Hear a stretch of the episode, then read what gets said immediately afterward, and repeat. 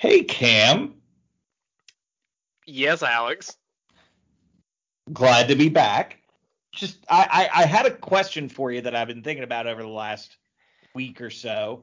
Have you ever had the distinct pleasure of getting to plan a child's birthday party?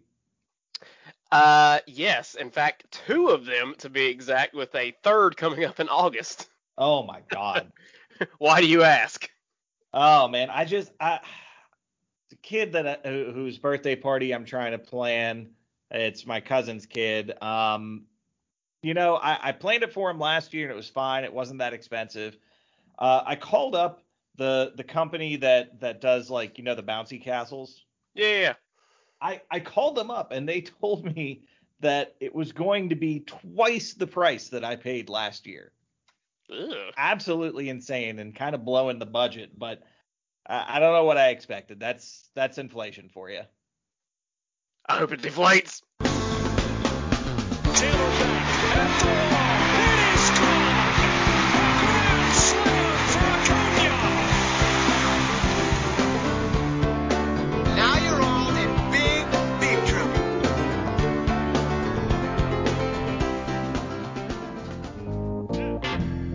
Ladies and gentlemen, welcome to the Chatting Average Podcast with your hosts, Riley's Rakes and the Big Chop Man. Welcome to your friendly neighborhood Atlanta Braves podcast. Welcome to Chatting Average. I'm your host, Alex, joined as always by Mr. Cam Matthews. How you doing today, Cam? What? Shaking bacon. Oh, not too much. Good to be back. It was weird and fun listening to a show that I wasn't a part of. But that was nearly twice the length of a normal episode, but much shorter than our average show that has Jeff on it. That's fair. I think the first one was close to 3 hours.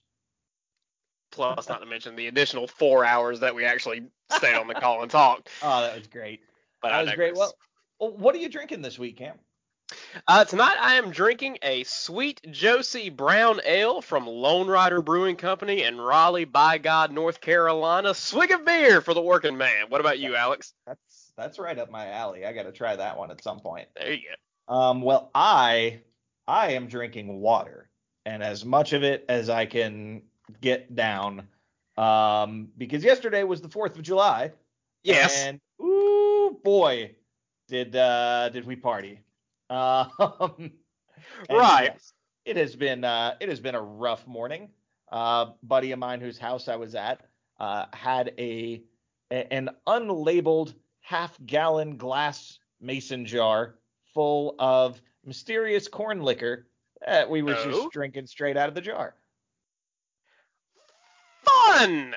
Sounds like you might have gotten a little dehydrated there, Alex. Sounds like you might need some electrolytes via a sports drink. Hey, this is a quick reminder that Chatting Average is brought to you by Sports Drink. Sports Drink, of course, is a podcast conglomerate bringing you all types of sports podcast shows, including our friends over at the Platinum Sombrero with Doc and Dylan.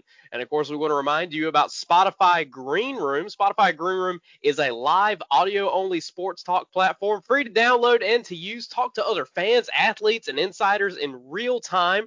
Spotify Green Room, of course, is free. You can download it on iOS or the Android App Store. Create a profile, link your Twitter, and join the group that you want to follow. And you might even catch Alex and I on there once in a while, hanging out with Dylan from Platinum Sombrero. Yeah, it's always a good time on Green Room. Yeah, absolutely. So what have you been up to this week, Cam? Oh, have mercy, Alex.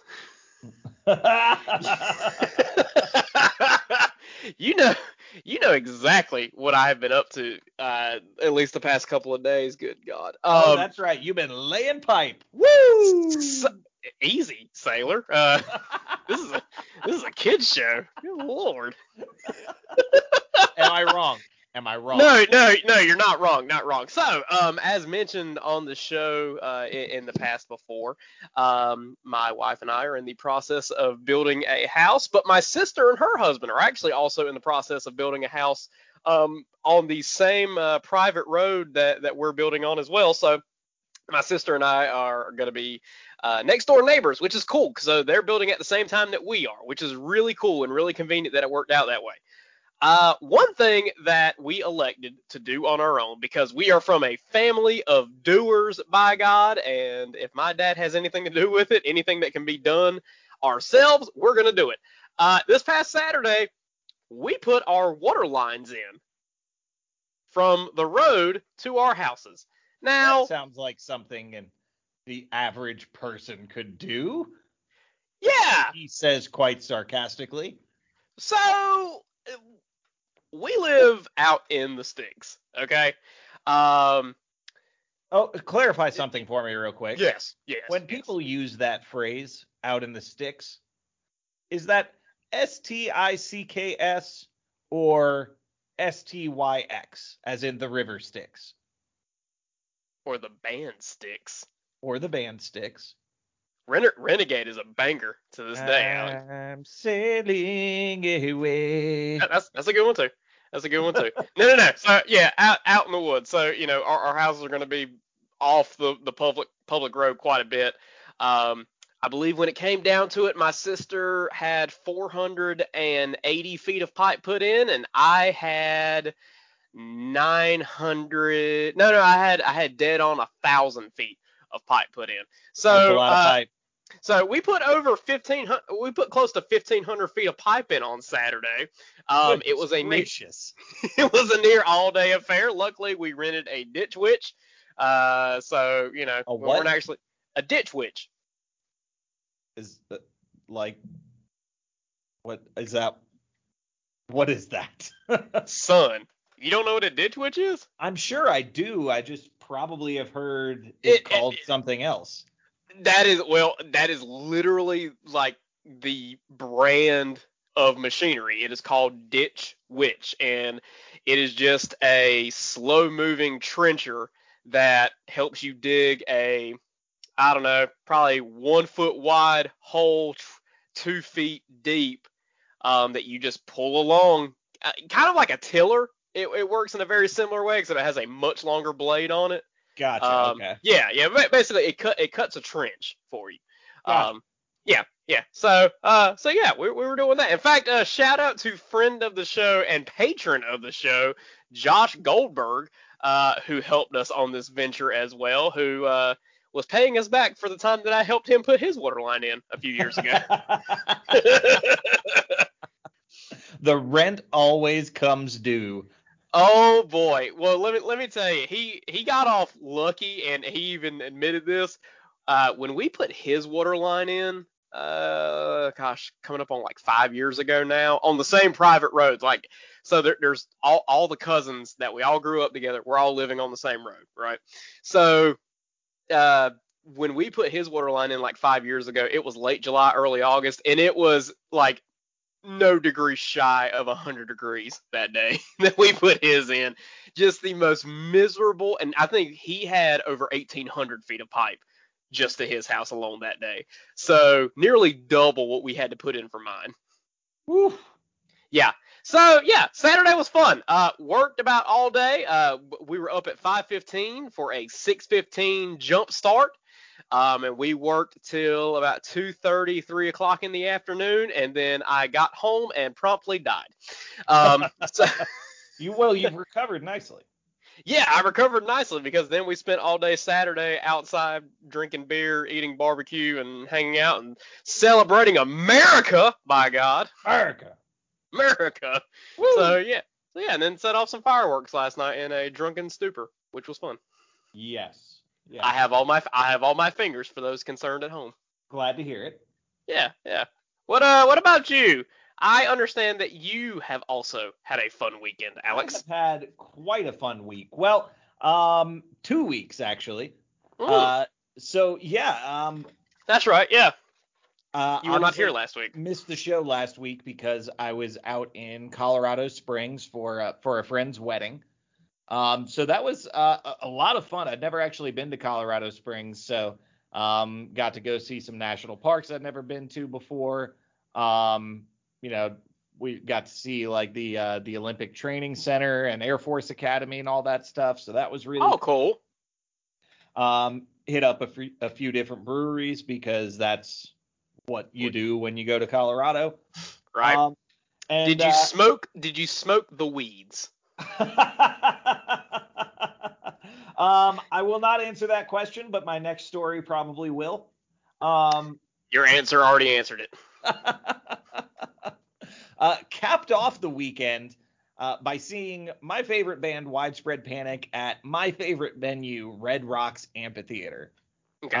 Which was just unbelievable. The I forget how in depth I went into this a couple of weeks ago when I mentioned I was doing it, but Red Rocks National Park is in Morrison, Colorado, just outside of Denver, and it has these just massive bright red rock formations. And at one point in the park, there is essentially a naturally occurring amphitheater where you have two gigantic rocks enclosing it on each side. Right. A big rock at the bottom, right behind where the stage is. And then they squeezed about 10,000 seats into the middle of this. The place sounds unbelievable. It looks even better. And if you get the chance to see any band, especially one of your favorites there, by all means, you should absolutely take it. Right. I've watched like some live concert recordings from Red Rock, and it just I know like it just looks awesome. Band released a DVD from Red Rocks back in the day. Yeah, Nathaniel Ratliff and the Night Sweats have a show from there, which is awesome. I think did as well. Yep. I mean, it's one of those really, really special places. Like if you're a live music fan at all, you owe it to yourself to plan a trip around going to that venue. But it took a little bit of a turn south, and I have to give my wife some sort of award for putting up with what I put her through that night. Because Colorado, you never know what you're going to get out there weather-wise. And despite the fact that it was the last week of June that we were out there, right? We get up to Red Rocks for this concert, and it's basically high 40s, low 50s the whole time. Interesting. And then about 35, 40 minutes into the show, the sky breaks open. And it Fun! It is raining about as hard as I ever recall having stood in rain. And on top of that, we had about 30 to 40 mile an hour winds. So it was, oh boy, did it get very interesting. I had an absolute blast. My wife put on a brave face for the whole thing, which I am forever indebted to her for. But it was kind of in the middle of the show for about an hour that it got really bad. And then, you know, the beginning and the end were phenomenal. So had a great, great time there. So get back last Monday, get back to work and everything. And on Thursday, listen to one of the best episodes of this podcast that's ever been released. Not that it has anything to do with the fact that I put it together and produced it. The funny thing is that when my wife and I were driving from our Airbnb to the airport that Monday, so we were still in Colorado Springs, and it was going to be probably an hour to an hour and a half drive. And I'm like, oh, I'll put on the show. That's perfect. Yeah. And we'll just, you know, we'll get there. We'll start it when we pull out of the driveway. It'll be finishing up when we drop off the rental. Nope. And I don't think we got halfway through that episode. So throughout the rest of the week, I've been listening to like 10-minute clips here and there. But in all seriousness, as I think we can all expect at this point, Jeff did a phenomenal job sitting in for me. Yeah. You did a phenomenal job putting the show together. It sounded really good. Thanks. When one of us inevitably quits the show, Jeff is going to be the surefire fill-in. Oh, absolutely. Yeah. Absolutely. We've already got the paperwork drawn up for that. For sure.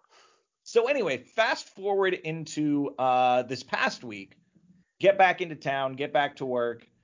Thursday's my first day off after we get back, and I get a text from my wife in the middle of the day saying, hey, friend of mine just got four club level seats to the Braves game tonight. So I hear club level and I'm thinking, okay, that's cool. It's like the, you know, the infinity, like 200 or 300 level club or something. Right, like right, right. So I ask her where the seats are, and the seats are in section 126, directly behind home plate, in like the premium seating. We are probably, I'd say 12 to 15 rows back off of the field, directly behind home plate, to watch Jacob DeGrom pitch. Oh, heck yeah. So just stumbled across those, and it was quite an experience. It's very different from the normal game experience in just about every way. Right.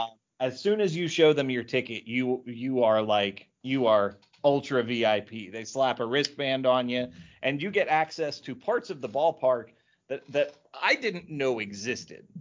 Ooh, fun. So there is a whole like lounge area underneath the seats behind home plate. Right. So there's this giant buffet, and I go back there, and they've got like medium rare lamb chops, like fresh sea bass, like this crazy buffet of really, really good stuff. And were the sea bass ill-tempered? Kick his ass, sea bass. That's a heck of a reference. I'm so proud of that one. Yeah, that was pretty good. Yes. But yeah, it was like all you can drink beer and wine. Like the decor back there was just silly because literally walked up and touched an Andrew Jones Silver Slugger Award, like the actual award. Oh. And there were gold gloves everywhere, and it was just wild. And then there were people, you know, bringing you anything you wanted to your seats. It was pretty amazing. Very cool. And not only that, but Austin Riley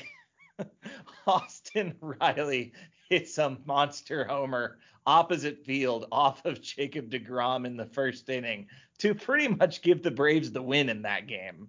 Yeah, I laughed uncontrollably for about 5 minutes after that. I still can't believe it happened.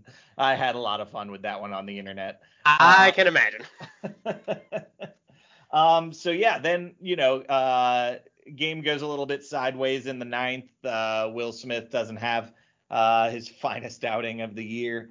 And we get a walk-off in the strangest of fashions, off of the leg of Seth Lugo to the third baseman. The third baseman, instead of running to tag third for the force out to end the game, tries to throw the ball to first. Freddie's safe, run scores, Braves win in the bottom of the ninth. Just a wild finish. I've seen the argument that he, you know, despite how it looks from the home plate camera that, you know, everybody kind of saw, he might not have beaten Ronald to the plate. So he went for what he might have felt. He definitely wasn't going to beat Ronald to the plate. But if you get one of the force outs, doesn't it nullify that? It does. Correct. Yeah. So he was really, the play was for him to go to third, because not Ronald at third. That's what I'm saying. Like I thought he had the beat on Ronald at third. He had him by like 10 or 15. I've seen the argument that he might not have, but I don't know. Either way, it's funnier if the Mets just, you know, went full Mets. Yes. Of course. So anyway, you know, wild finish. Really fun to see. You don't get too many opportunities to, you know, be there in person for that crazy of a finish, right? Right. So then I go to the game on the 4th of July yesterday. Oh. Do tell what happened, Alex. And oh boy, did we get quite a finish in that one as well. We'll go ahead and talk about it a little bit. So I want to say it was Anthony Bass that was pitching for the Marlins. We're fast forwarding all the way to the bottom of the 10th here. First off, First off, his name sounds like he's like a mafia member, doesn't it? Right, right. Hey, Tony Bass, come here. Maybe like, maybe it's Anthony Bass. I don't know. Slap at the base. No, I'm pretty sure it's Bass. Either way, Tony, with the bases loaded, is pitching to Kevin Smith, noted bad hitter. Kenny Van. So, I mean, to me, if you're throwing to a guy like Kevin Smith with the bases loaded, challenge him with strikes, make him hit the ball, because he hasn't done a whole lot of that all year. But instead, he tries to get cute and ends up spiking a ball in the dirt that bounces over the catcher's head. Riley comes in from third, slides under the tag, called safe on the field. In looking at the replay, pitcher's foot was never touching home plate. Pitcher's glove never didn't tag Riley until after he had already touched home plate. But because it's a review and we're the Atlanta Braves, they decided to call him out. Now, maybe you had a few more angles at home, Cam. But I was drunk in a pool listening to the game, so I don't have much insight to throw you here. But okay, the only thing I could think that I was missing in the moment, my understanding is it was a force out, so all he had to do was be touching the plate, right? Right. Yeah, so maybe that was what they got him on. But at the time, me and about 40,000 of my closest friends 100% thought he was safe. So anyway, that gives them runners on, I believe that gave them runners on second and third, first base open, Kevin Smith still at the plate. So what do they do when facing the worst hitter in the Braves lineup?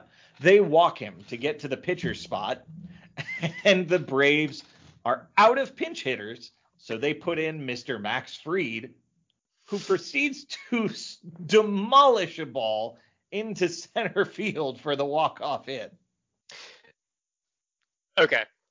Can I walk you through this game from my point of view? Please. Okay. So it was 4th of July here in central North Carolina. I'm hanging out at my dad's house, who is the host of our 4th of July cookout.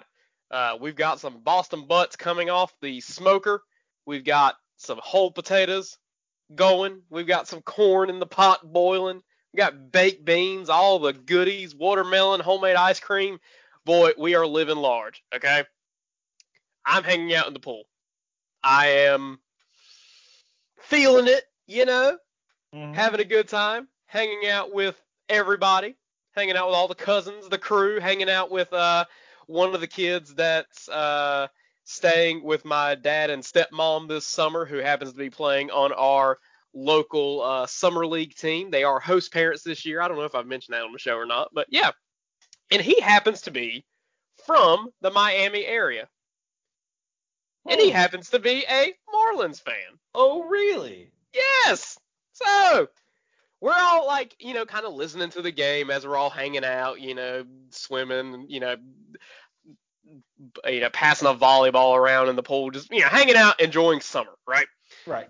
And we get to the bottom of the ninth when Austin Riley was up with bases loaded, and I kept joking with the kid. I'm like, oh, here it is. Here it is. We're going to whip. Here it comes. You know, of course, it doesn't quite work out, so we go to extra innings. And I'm in the pool up until the point that up until the point that they call Riley out at the plate on the passed ball, right? At that point, I am summoned to come help with getting all the food set up outside, you know, get all the stuff set up. So I jump out of the pool, make a quick dash for that. As I'm, you know, throwing a T-shirt on, throwing my hat on, Goldberg, who's in the pool listening to the game, yells over to me, hey, Max Fried is batting. And I made the comment, oh, we must be out of bench bats. How about that? And I walk away. And then it's 2 minutes later that Goldberg yells, Max Fried just put one in the center field. Braves win. And I have now watched the clip, which I didn't get to see live, probably a good dozen times today. Every time I've stumbled across it, I'm like, yep, let's watch it. Oh, man, it was really cool because, you know, they called Riley safe at the plate. Right. So me and everybody else in the ballpark got to celebrate for several minutes as if walked it off. Like, went absolutely insane. Freaking Blooper was on the field with the flag. Like, right. And my favorite image of the whole game was when they, like, Blooper was basically right behind second base on the edge of the outfield with the gigantic victory flag, and they go to review the play, and he just stands there with his hands on his hips staring at the umps the entire time they're reviewing it. Like, doesn't leave the field because the game might still be going on, just hangs out there and stares at him. And then Max Fried comes up and does it, and we get to celebrate two walk-offs in one game. How about it? And I get to celebrate the fact that I have been to 9 Braves games this season, and I have not seen them lose. But you couldn't fly to Pittsburgh tonight, huh, Alex? I couldn't fly to Pittsburgh tonight, unfortunately.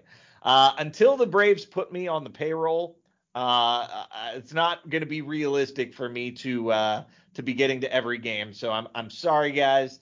I have seen all of your requests and demands to go to every single game. I need the Braves to reach out and give me a salary, and that can happen. I would love to be their traveling good luck charm. We'd go 162-0. Or to help out monetarily, to help purchase additional Braves tickets, you can become a patron of this fine show. Patreon.com/Chatting Average Podcast. Hey, or go check out some of the cool merch Cam's designed that we have up on our web store at teespring.com/stores/Chatting Average Podcast. Can I just say that I believe it was Saturday. Yeah, Saturday afternoon. One of the cooler things that I've ever seen happened, and that was friend of the show, Bobby, wearing a shirt that I designed to Cooperstown. We're in the Hall of Fame. We're in the Hall of Fame. Yeah. Now, we have not confirmed whether or not he took off his shirt and left it there, like hung it up on a wall and like hope nobody would notice. That'd be cool, right? That would be pretty cool. Actually, I saw in the replies to Bobby's comment, there was a guy that had been to Cooperstown and brought a Dale Murphy trading card and just propped it up in between a couple of the busts and left it there. Very cool. And I thought that was really cool. I like it. That's neat. Yeah. Man, well, that's honestly, you know, I know it's not a Brave shirt, but that is honestly one of my more favorite shirts that I've done for the show, is the free Shoeless Joe shirt. Love it. That was a really cool one. Yes, very cool. So shout out to Bobby for taking us to Cooperstown. Very cool stuff. Bobby! All right. Well, that was a fun look back at the last couple of weeks for us. What do you say we take a look back at years past in baseball history? Let's do it. All right, we're going to jump into This Week in Baseball History. As always, you can find these facts at nationalpastime.com. And the week we're going to be looking at is July 5th through the 11th. Our first fact comes to us from July 5th, which is today as we're recording this show, 2001, 20 years ago today. Pirate skipper Lloyd McClendon is fined $1,000 for walking off the field with first base in the June 26 Brewers game. The assessment marks the first time a manager pays the penalty for quote-unquote stealing a base. Interesting. Okay. That's one of the better baseball blow-ups, right? Like, just go over, rip the bag out of the ground and take it with you. Yeah, because what are they going to do then? Right. Yeah, it's awesome. That's great. Like, I mean, we've all seen the Rosenbag grenade scenario with gosh, what was his name? He was Wellman. Yeah. I feel like it gets overplayed a little bit. Like, no. It's you don't think good. So? It is that good. It really is. I'm waiting for something new to happen as far as manager blowups go. Didn't Davey Martinez rip first base out like a month or two ago against the Cubs? Did he? I might have missed it. I think he did. Yeah, he ripped it out and tossed it. He didn't take it with him.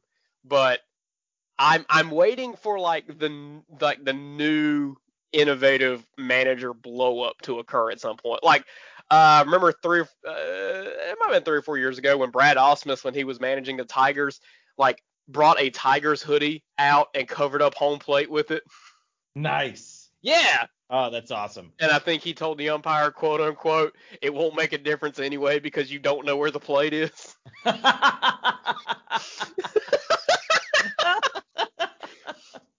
Or like we've seen managers bring like a trash can out to the plate, or just cover the plate up with dirt.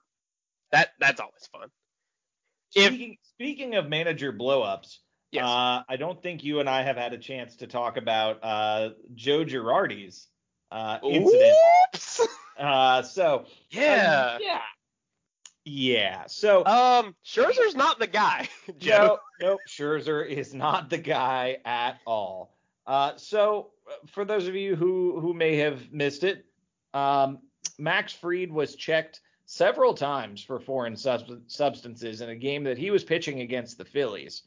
And the final time that he was checked was by the request of Joe Girardi after he had just been checked the inning before.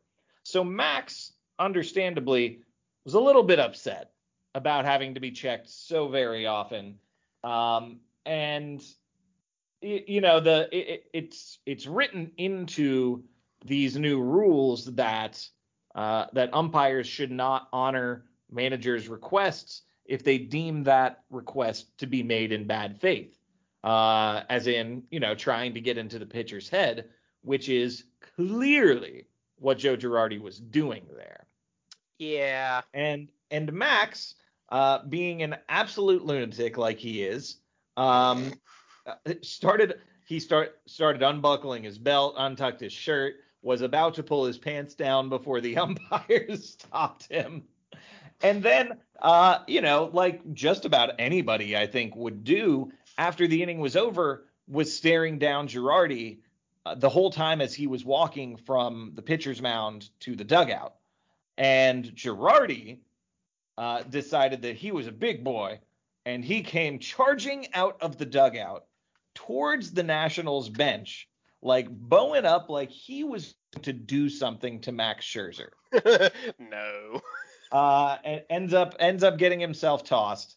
But good Lord, can you imagine what would have happened if he had gotten all the way to the Nationals dugout and Max Scherzer had actually gotten his hands on him? It'd been ugly. Ugly. Joe Girardi might have had two different colored eyes by that point, too. Oh, man. I can't remember who said it, but somebody on Twitter suggested it, and I kind of like it. If you're a manager and you request that a pitcher be checked, and it turns out the pitcher's clean, there's nothing going on, I saw somebody suggest that, like, that team should lose their challenge at that point. Yeah, I'm okay with that. Yeah, like, if you're really going to gamble on trying to play the gotcha game, you ought to lose something for pointing the finger. I couldn't agree more. That's a great idea. Love it. All right. Our next fact comes to us from July 7th, 2007. Mariners outfielder Ichiro Suzuki records the first inside-the-park home run in All-Star Game history when he hits Chris Young's fastball into deep right center field at San Francisco's AT&T Park. The fifth-inning blast caroms off of the park's quirky configuration and gets past National League center fielder Ken Griffey Jr., allowing the American League hitter, who will be named the game's MVP, to complete his way around the bases for the historic round-tripper. I did not appreciate Ichiro enough when I was watching him in the league. I'm not sure any of us actually did. like, he's a first ballot Hall of Famer. Easy. Easily. If he's, now that we've cracked the seal on unanimous players, Ichiro should probably be unanimous. I can't imagine a reason for not voting for him. Granted, I couldn't imagine a reason not voting for Chipper Jones, but he only got in at 95%, I think. Think about Ken Griffey Jr. Only got in at like 97 or 98%. Professional baseball writers really are just the worst. They are. They really are. But go figure, though, that the first Inside the Park home run in All-Star Game history occurs in Triple's Alley out in AT&T Park. That wacky-ass Mickey Mouse field. Wacky-ass Mickey Mouse field. Yep. You know you like it. Wait, isn't that where the Braves used to play their spring training games? Different region of the country. But yes, hanging out with Mickey Mouse and the gang. It was far more literally Mickey Mouse Field. Yeah, it was literally Mickey Mouse Field. Oh, boy. Oh, boy. All right. Oh, boy. Oh, boy. Me and my pal Pluto. All right. Our next fact comes to us from July. I just busted every listener's eardrums. I'm sorry. Oh, yeah. Our next fact comes to us from July 9th, 1971. So 50 years ago this week. In the longest shutout in American League history, the Oakland A's beat the Angels 1-0 when Angel Mangual plates Clark. Golly, hang on a second. I promise I'm not this drunk, Alex. These names are hard. In the longest shutout in American League history, the A's beat the Angels 1-0 with a... Okay. Cameron. Sir? I'm hitting that exhaustion point. This is all staying in there. I'm sure it is. It's late tonight. I'm not putting a lot of effort into production. Kurt Bleffery. Bleffery? Okay.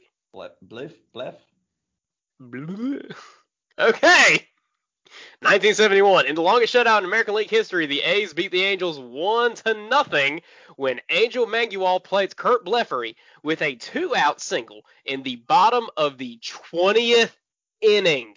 Oh, my God. Oakland's 21-year-old Southpaw Vita Blue fans 17 batters in the first 11 innings of the Oakland-Alameda County Coliseum contest. All right, 20 innings. You ready? All right. Here is your final box score from this 20-inning game. The Angels, 0 runs, 11 hits, 1 error. 11. The Athletics, 1 run, 7 hits, no errors. Oh, my God. Can you imagine getting 7 base hits across 20 innings and still winning the game 1-0? That's nuts. 1-0. Look, I love a good pitcher's duel as much as the next guy, but 20 innings of 0-0 baseball sounds absolutely miserable, especially. I think about the 16th inning of that game, I'm going to bed. Is the point where I would have said, okay, I'm fine with having ghost runners on second. Like, somebody end this, please. Yeah. A bottom of the 20th single to play the only run of the game. What's the longest game you've ever attended?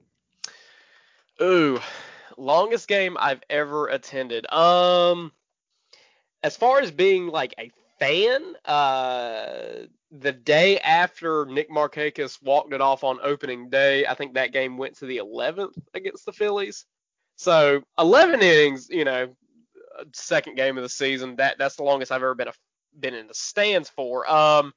Extra innings, I've called a game that's gone into extras that went. I called a high school game that went. Keep in mind, high school only plays 7 innings. I called a high school game that went all the way to the 11th or 12th, I think. Wow. And it was getting late, buddy. I mean, it was getting late. It was like, I think it was like 11:15 by the time that game was actually done, which for high school is very late because at least here in North Carolina, if you have a game that's approaching midnight, you actually have to call the state and get permission to continue playing. Oh, wow. Yeah, like the North Carolina High School Athletic Association has a strict midnight ruling that don't you dare go past midnight unless you have consent from us. So yeah, 11 or 12 innings. What about you? My longest one. So when my wife and I first moved to Pittsburgh, we were obviously very excited about getting to PNC Park, right? Right.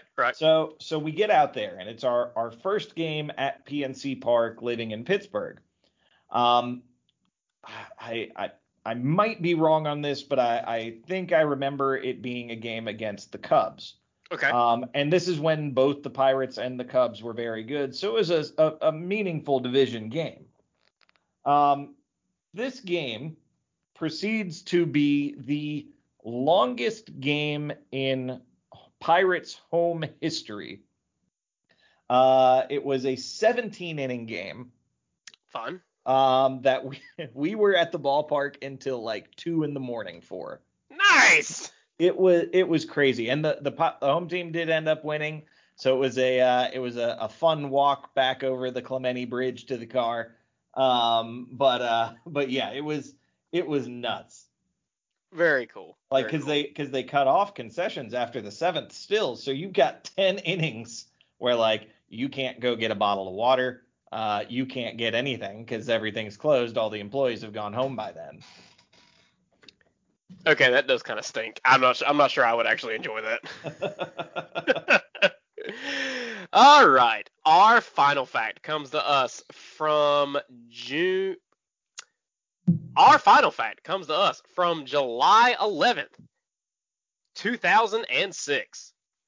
Jim Arietz leads off for the Sioux Falls Canaries against the St. Joe Blacksnakes and strikes out, including fouling off one of the 4 pitches he sees.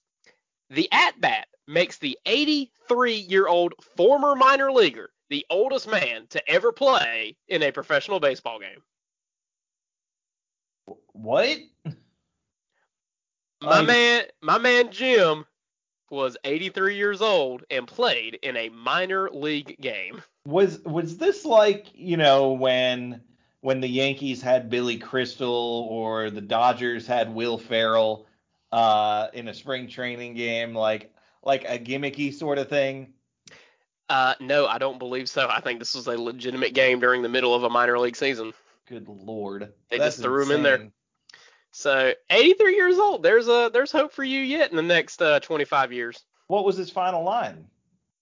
Oh, I don't know. I mean, he struck out, but he did. Look, he fouled off one of the 4 pitches that he saw.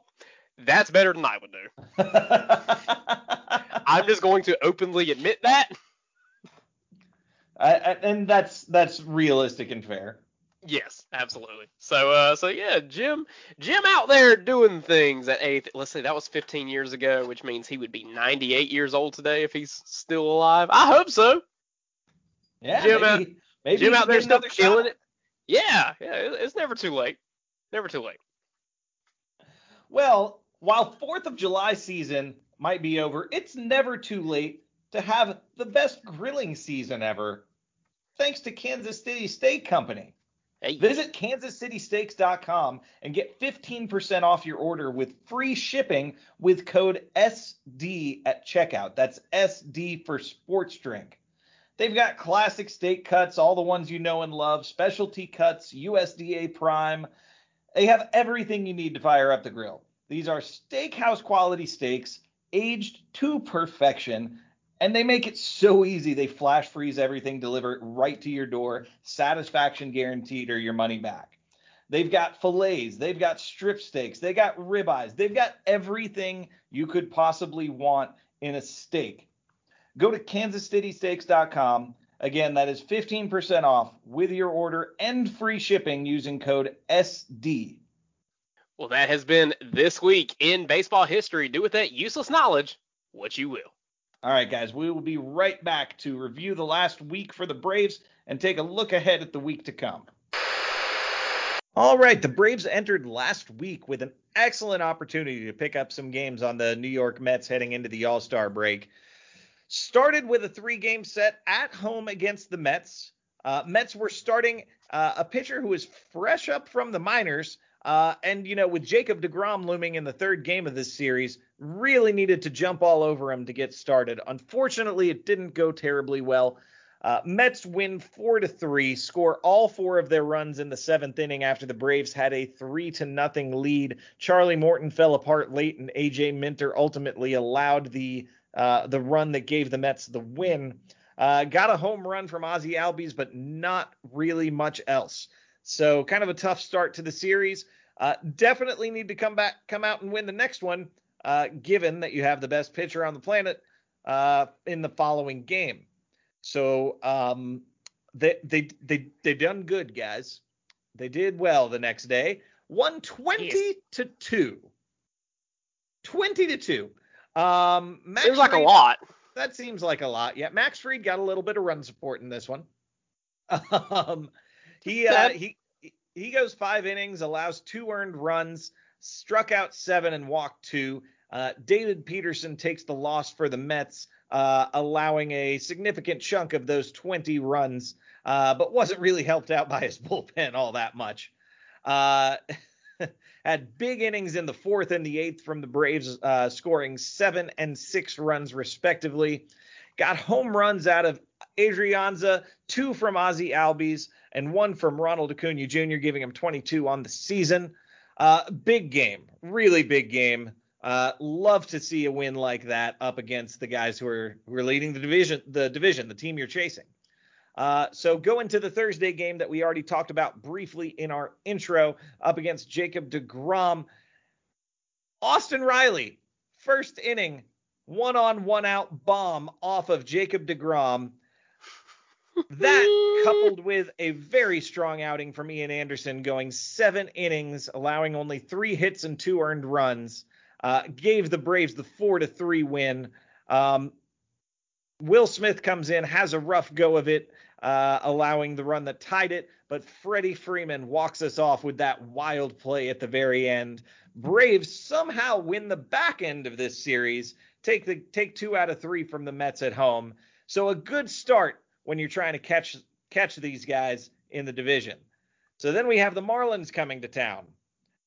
Braves score a run early in the first and win 1-0.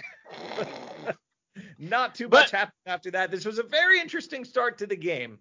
Pablo Lopez throws 1 pitch before getting ejected for hitting Acuña on the first pitch of the game. Donnie Ballgame comes out and makes a clown out of himself on the field. You don't say. Shocking, right? Yeah, I mean, I think they said this is the 3rd time that the Marlins have hit Acuña on the first pitch of the game, yeah. Which it no longer matters if it's intentional or not. It really doesn't. That's beside the point entirely. Part of the Marlins strategy to an extent is to hit Ronald Acuña. There's just no two ways about it. And as much as Donnie wants to hem and haw about how that was all in the past and they have no beef with the Braves. Well, the Braves got beef with y'all. Yeah. Drew Smiley comes out, goes 5 2/3, striking out 7, walking 2, no earned runs in this outing. Another really strong one from Smiley. Will Smith comes in at the very end and redeems himself, going an inning, walking 2, but getting out of it unscathed and sealing the win for the Braves. That gives them 3 out of 4 wins on the week. Going into the Saturday contest against the Marlins. Unfortunately, this one doesn't go as well. Lose a low-scoring affair, 3-2. Kyle Muller takes the loss, going 5 2/3 innings, allowing all 3 earned runs, but striking out 7. The issue was the walks. He did have 4 walks. Well, and that was we've always known that was going to be his issue at this point in his career. Command. That's the whole thing for Muller, because he's got the stuff. He's definitely got the gas. And you know, he's going to struggle with command at times. He's a young guy who throws close to 100 miles an hour. Give him a little bit of time. He'll reel it in. He's still having a fantastic season for us so far. Oh, for sure. So that leads us into the 4th of July game, of which we've already talked about the ending. Braves win 8-7 in 10 innings. So, one stat that I didn't mention when we were talking about the end of the game. Cam, prior to yesterday, how many hits had the Braves had in the 10th inning of ball games this year? I'm guessing a very small amount. Yes, none, in fact. Oh no. Hadn't had a hit in the 10th inning. Now, they had hits in the 11th, but in 10th inning of ball games this year, 0 hits. That means that as we sit here on July 5th, 2021, the only Atlanta Brave who has recorded a hit in the 10th inning of any ball game is Max Fried. Give him the silver slugger. I mean, you got to give him the silver slugger, and unless we get Ynoa back and he just starts going crazy again. Right. You get 5 1/3 innings out of Charlie Morton. Did allow 4 earned runs. Not his best outing, not his worst, but he did run into that feared one rough inning that he tends to have from time to time. Had a pretty good game for most of the bullpen. A.J. Minter, Luke Jackson, Chris Martin, and Will Smith. None of them allowed any runs. Shane Green, unfortunately, had another rough outing, coming out, pitching an inning full, but allowing 3 earned runs on 4 hits, 2 home runs. Not what we had been hoping to see out of Shane Green. We're staying close. I think he's got some time to figure it out, but he needs to do just that, and rather quickly. Yeah. Yep. I agree. So taking a look ahead, games going on as we speak, but we'll be talking about it on the next episode. We've got the series opener in Pittsburgh with Max Fried on the mound against DeYoung for the Pirates.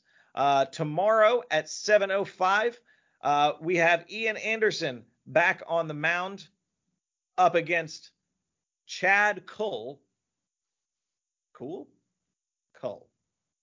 Yes. Cool. Kuhl. Okay. Whoever. And then on Wednesday, we've got the getaway game at 12:35 with Drew Smiley back up on the mound against Will Crow for the Pirates. And then we hop on a plane and go down to sunny Miami for our final series prior to the All-Star break. We have Charlie Morton taking the mound up against Zach Thompson, who has been very good in his short time with the Marlins. Saturday, we've got the 4:10 start with Max Fried up against Trevor Rogers, who at this point is the front runner for Rookie of the Year. He has been absolutely phenomenal. Yes. And is going to his first All-Star game in his first season.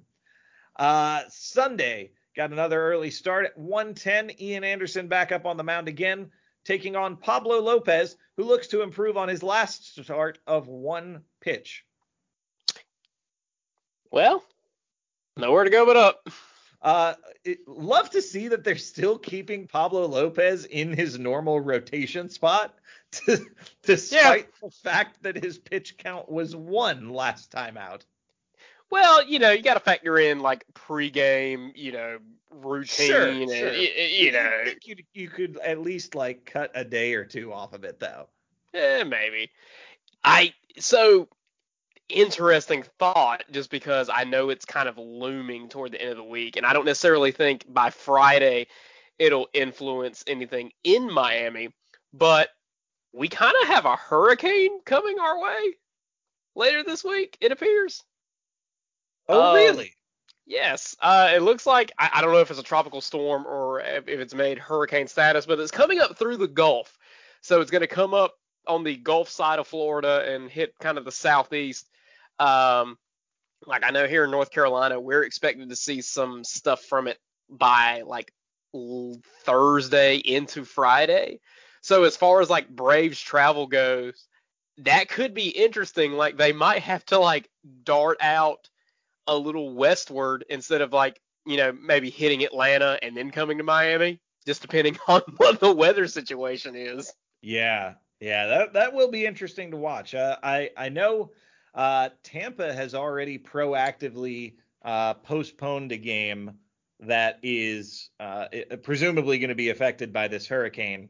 So I don't know how much of it is going to hit the Miami area, but you know, one would have to assume that they will be flying over whatever the storm is. So right. Yeah, that's going to be interesting to see. What else has happened in the last couple of weeks? We got some All-Stars from the Braves. We got our big three, Freddie Freeman, Ronald Acuña Jr., and Ozzie Albies, all in the All-Star game. We didn't get Austin there this year, sadly, but he should have been there. He's getting there, guys. This guy, we are going to have an all-star third baseman, damn it. Love it. Very cool. Neat little tidbit that's been thrown around. Freddie and Ronald are the first Braves teammates to make consecutive all-star games since Joe Torre and Hank Aaron back in the 70s. No kidding. Yeah. Very cool stat. Yeah, very cool. All right, guys. Well, that's going to do it for this week's episode of the Chatting Average Podcast. For Mr. Cam Matthews, my name's Alex. We'll see y'all next week for another brand new episode. Bye. With that, we've reached the end of the show. If you want to connect with the show, you can contact us via text or voicemail at 678-242-9408 or on Twitter at AverageChatting. If you enjoy the show, please consider becoming a patron at www.patreon.com/chattingaverage. We'll see y'all next week on another brand new episode of the Chatting Average Podcast.